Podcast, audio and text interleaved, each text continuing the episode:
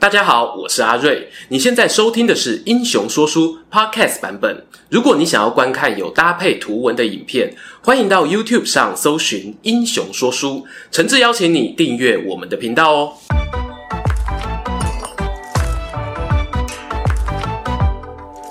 Hello，英雄说书的观众朋友，你们好，我是说书人阿瑞，替大家带来精彩的英雄故事。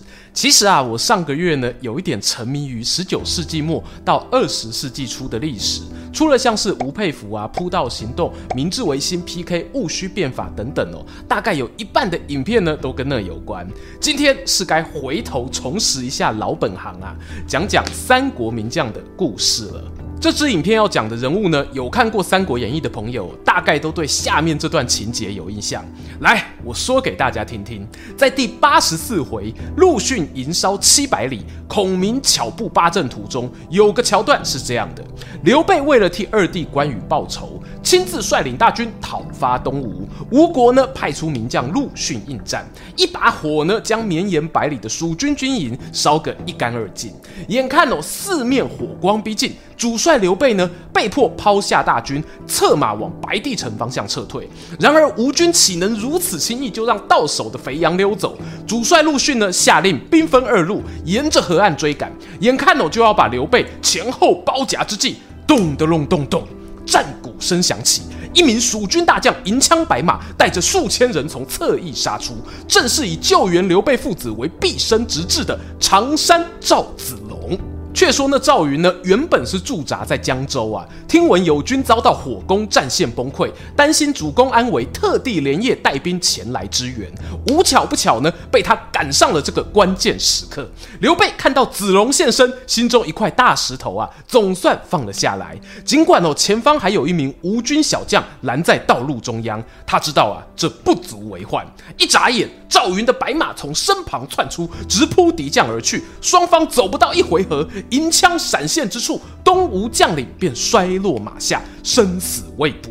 没错，今天要说的呢，不是赵云，而是那位忘了付钱给导演小罗，导致意外中枪落马的将军啊。虽然他在《三国演义》现身的最后一幕平凡无奇，但历史中的他呢，却是哦曾接替吕蒙、陆逊镇守荆州战区，以寡击众，力退张合、曹真的强者。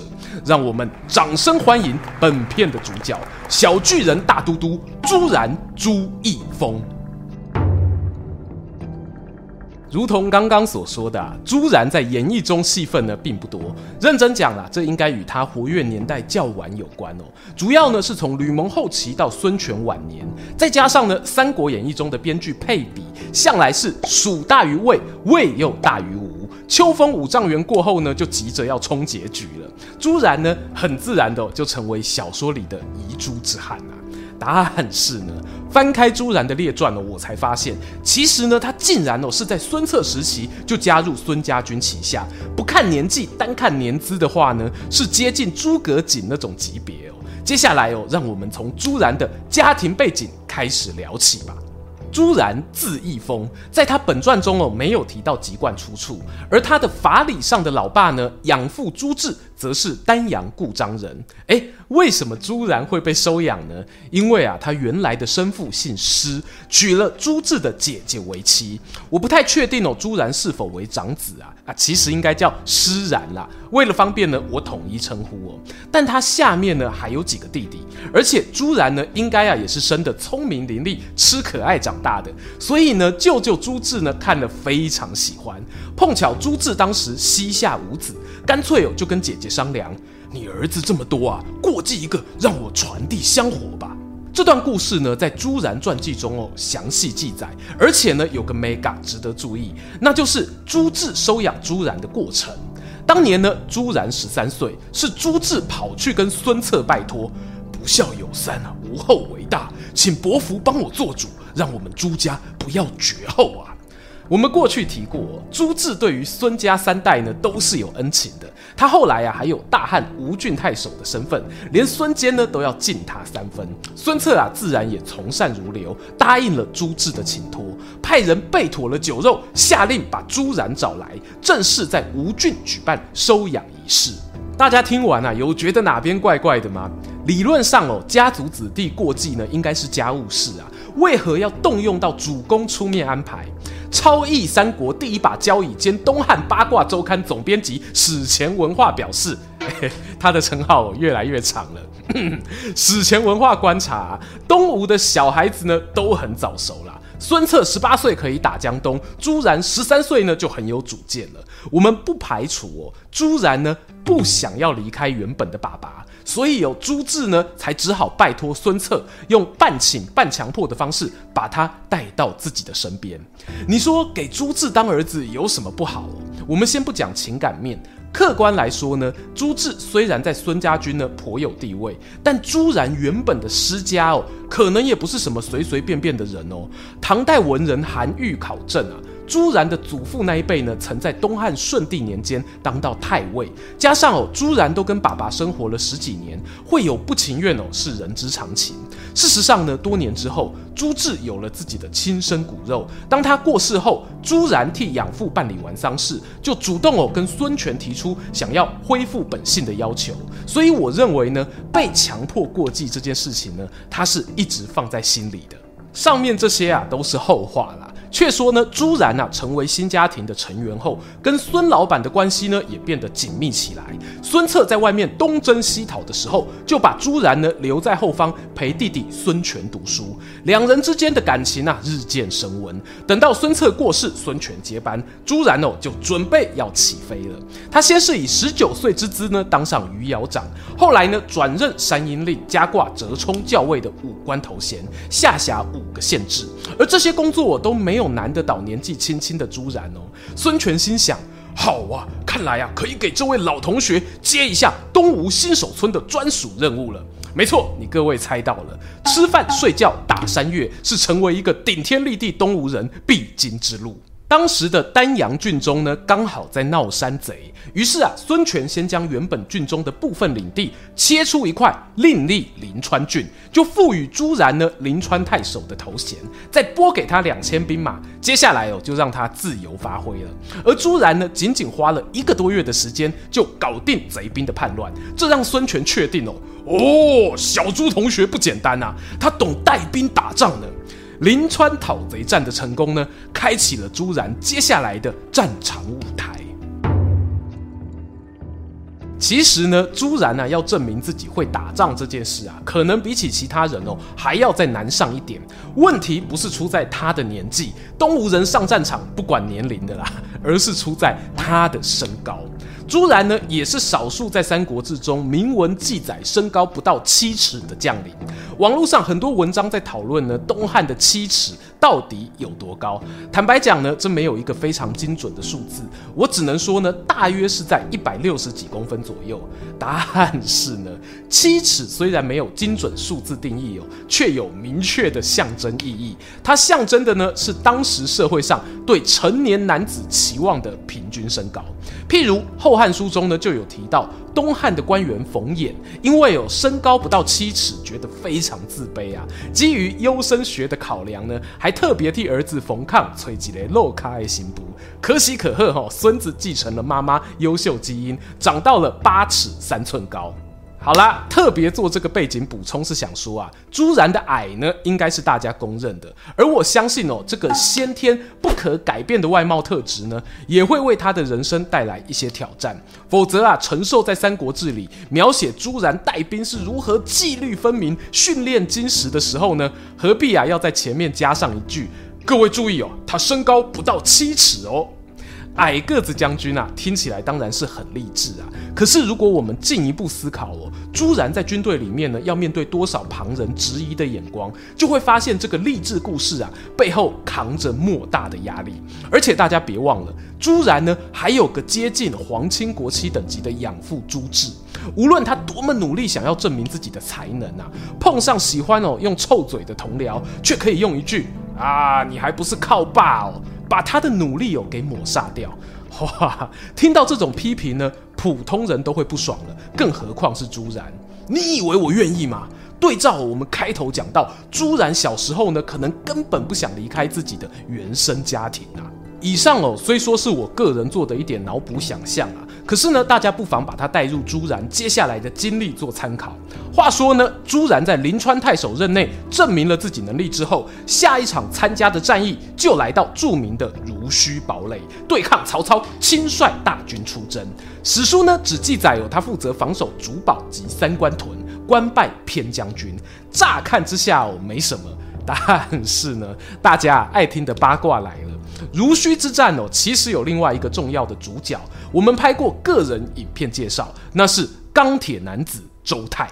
周泰呢，在曹操退兵后，被孙权指派担任濡须堡垒的总指挥，而这个决定呢，却引起其他官兵的不满，搞到最后啊，孙权必须亲自到前线办派对，扒光周泰衣服哦，证明他为国家奉献良多，值得这个指挥官的位置。而当时最不满、反应最大的人是谁呢？《周泰传》中哦，就记下了朱然。以前我可能会认为朱然单纯是倚老卖老，觉得论资排辈哦，应该是自己去做正指挥。但在写完今天的脚本后，想法呢稍微有一点改变。周泰啊，就是那种举光原地的模范军人形象啊。朱然会不会是觉得自己因为外表受打压，才发出不平之声呢？这个问题哦，就留给大家思考了。面对朱然的抗议，孙权呢既是上司又是老同学，他没有坐视不理啊。接着呢又派给他下一个重要任务。时间来到公元二一九年，建安二十四年，这时发生了影响三国历史的大事，关羽从荆州发动北伐进攻襄樊，不料呢遭到吕蒙、陆逊用计背刺，最终败走麦城。而孙权交付给朱然的任务就是啊。你呀、啊，和潘璋将军各带一路兵马去拦截逃跑的关羽，谁能抓到就是首功。这次作战呢，三国迷友都很熟悉啊。后来是潘璋和他的部下马忠成功拦下战神关二哥。可是呢，让朱然意外的是，战后孙权呢却把他找来，任命他为昭武将军，加封西安乡侯。不想惹人闲话的朱然呢表示：“仲谋啊，无功不受禄啊，我不想接受这种补偿性的封赏。”殊不知啊，他凝视着孙权双眼呢，在当中哦看到的不是愧疚，而是浓得化不开的哀伤。原来啊，在东吴出兵荆州的同时呢，负责规划整体战略的吕蒙身体状况已经亮起红灯。尽管孙权试图啊用特赦天下、召集道士祈福等等迷信手段，想要替他延寿，最后呢仍然无法逆天改命。在关羽被俘虏后的隔年，公元二二零年，这个呢被视为哦扯关羽后腿的吕蒙也跟着离开人世。我抱怨过很多次啊，东吴人呢在三国里里面哦是比较没人权的，更别提吕蒙还惹到了蜀汉看板球星关二哥。不过在史书上哦，吕蒙却获得了《三国志》非常高度的评价，他是极少数呢被陈寿形容为有国士气量的人。受到孙权的信赖呢，也是毋庸置疑的。相关故事啊，欢迎可以到他的专片欣赏。这里要说的是呢，一个名将要走之前，通常要给他镜头交代下后事。吕蒙当然也不例外。孙权呢，在他病重时啊，跑去询问子明啊，如果你有个万一，谁能代替你的位子？吕蒙的答案呢，相信哦，大家一定猜得到。是的，他回答：朱然有勇有谋啊，可以胜任。我猜测呢，因为哦，过去濡须堡垒是吕蒙的建议之下修筑的，而朱然呢，同样有在濡须利用防御工事抵挡过曹军，可能是这层关系让吕蒙有了深刻印象。于是吕蒙病故后呢，孙权立刻就让朱然假节驻兵荆州南郡的重镇江陵。我知道，听到这里啊，可能又有观众好奇了。不对呀，阿瑞以前讲东吴四大都督，AKA 四大 PM，掌权的先后顺序是周瑜、鲁肃、吕蒙、陆逊啊。吕蒙后面怎么会是朱然呢？这个问题哦，其实好理解啊。因为在吕蒙发现身体不适，跟孙权请病假休养的当下呢，孙权哦就已经准备让陆逊接手他荆州军区指挥官的棒子。短短一年中呢，陆逊呢更从偏将军、辅边将军一路升到俗称“四镇四真”的镇西将军。而从前线退下来养病的吕蒙，在关羽败战后，则担任南郡太守。因此，朱然接下的呢是防守南郡江陵的任务，而非有更大的荆州军区。陆逊呢算是他的顶头上司。上述的权力交接过程呢，发生没多久，东吴方啊就碰上了我们开头提到的小说情节——刘备东征。从《陆逊传》里头呢，我们看到哦，他被孙权任命为大都督贾节，带着朱然、潘璋等将领，合计五万军马前往迎战。朱然此时呢，俨然呐、啊、是这支远征军中二当家的角色，而且呢，在此战中的表现哦也很出色哦，绝非《三国演义》中啊被赵云一个照面刺落马下那么窝囊。他先是独领五千人击破刘备的前锋，紧接着呢绕到敌军后方，切断补给线，让身经百战的老狐狸刘备啊终于放弃进攻，知难而退。他也因此呢官拜征北将军，跻身四镇四征的行列。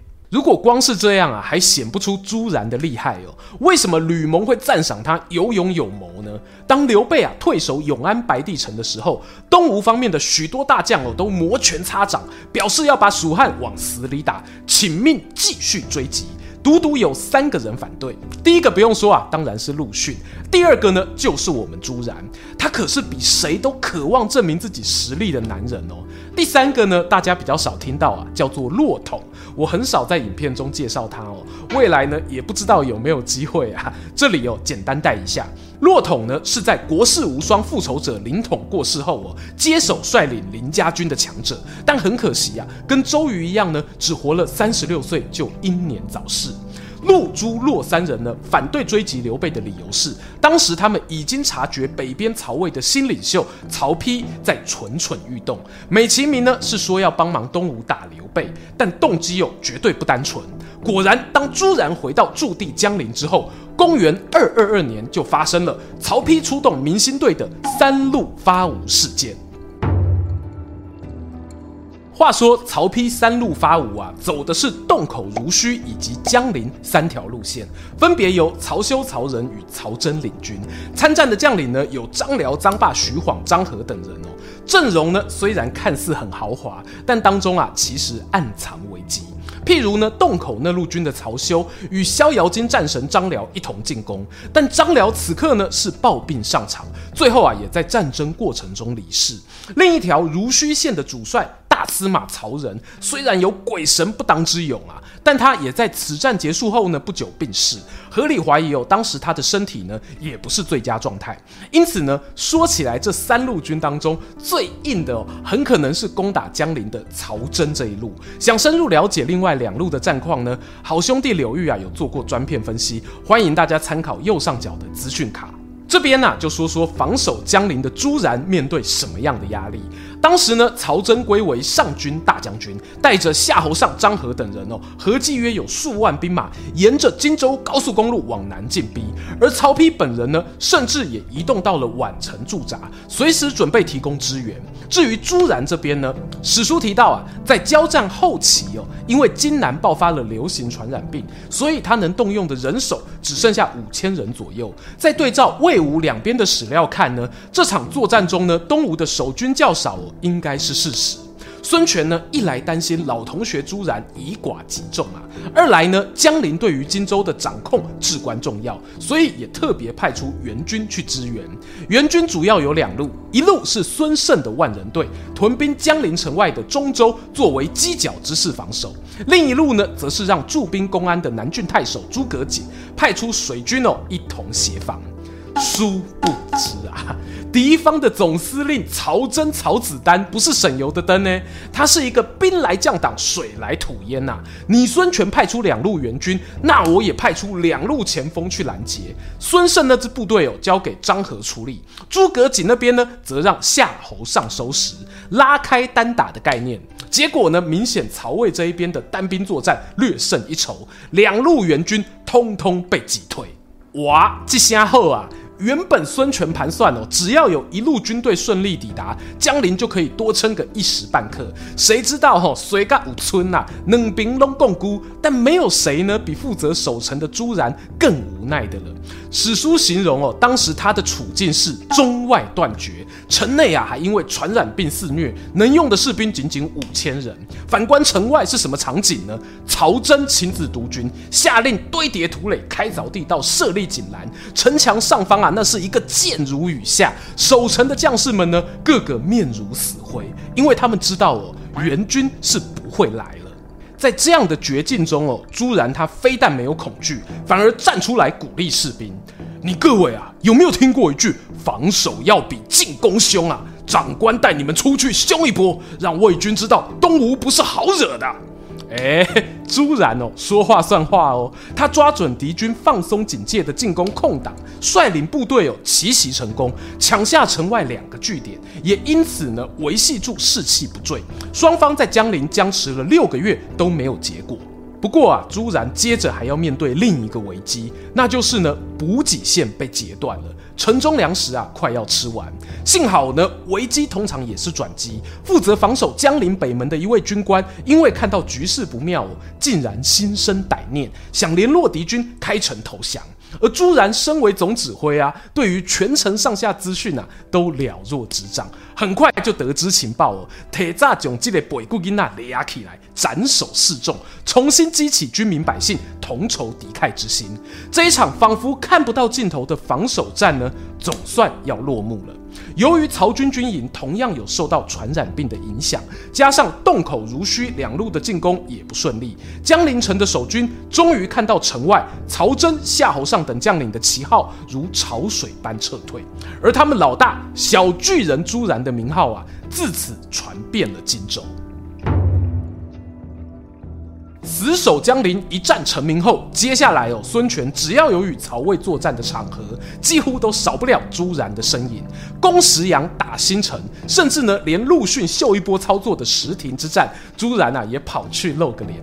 不过，比起他防守上耀眼的成绩，朱然呢进攻方面的表现哦，有稍微逊色一点。这也不能完全怪他啦，毕竟整条东吴史诗打线还醒着的人呢，真的没几个。而且我举个例子给你听哦，朱然。驻守荆州期间呢，曾经在公元二四一年效法关羽发动北伐，同样也包围了樊城。曹魏方面的史书呢有相关记载，最后啊是司马懿亲自出马救援，才解了樊城之围。输在司马懿手下呢，我想哦这不算什么可耻的事吧。好玩的来了，有仇不报非君子。虽然哦，正面跟司马懿对决胜算不高，朱然呢也耍了一些小聪明。从樊城撤退后的隔年，他再次出兵北上。不过这次的目标哦是在襄阳西方，距离一百五十公里处的租中。这是什么地方呢？注解《三国志》的老裴替大家做好功课了。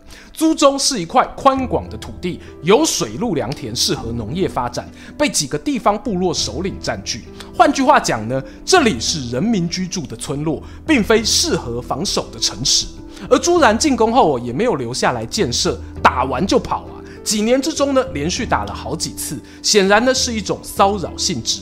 最后他达成了什么目的呢？他让原本住在租中的上万民众搬离家园，放弃了生产的田地，成为战争难民，散入曹魏北方的领地中。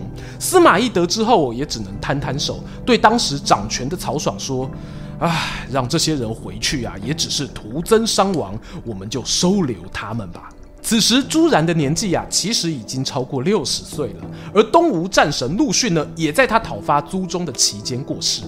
陆逊一死呢，荆州最有威望的将领，甚至啊，你要说整个江东都不为过。大概朱然认第二，没人敢认第一。于是孙权哦，把象征东吴扛把子的大都督名号送给了这位自己从年轻十几岁就认识到现在的老朋友朱然。朱然得到这份头衔时，不知道他心中想的是什么呢？自己啊，一路在军中努力奋斗，曾经和周泰竞争如须都，又得到吕蒙推荐驻守南郡，但偏偏头顶还有着陆逊更加才华出众。时过境迁呐，那些生命中的伙伴都已经不在人世了。这个大都督头衔哦，似乎只是水到渠成。这样的光环真的有意义吗？朱然哦，或许会陷入沉思。事实上呢，他在封官的一年后就上表孙权告病休养，而孙权同样哦，也对他示出无比的关怀，有什么最好的药啊，都给我送去。甚至呢，看到从荆州来报告朱然病况的使者，都大手笔赏赐酒肉和布帛。这是为何呢？这样使者才会更积极的回报啊。不过人力有时而穷。孙权呢曾经试图把吕蒙留在自己身边久一点，最后没有成功。朱然呢卧病在床两年后，同样也早他一步撒手人寰。公元二四九年过世，享寿六十有八。陈寿在《三国志》里头写道呢，孙权呐、啊、对于手下大臣最心爱的呢是吕蒙与凌统，朱然次之。我个人哦觉得这说法呢多少有点不公平啊。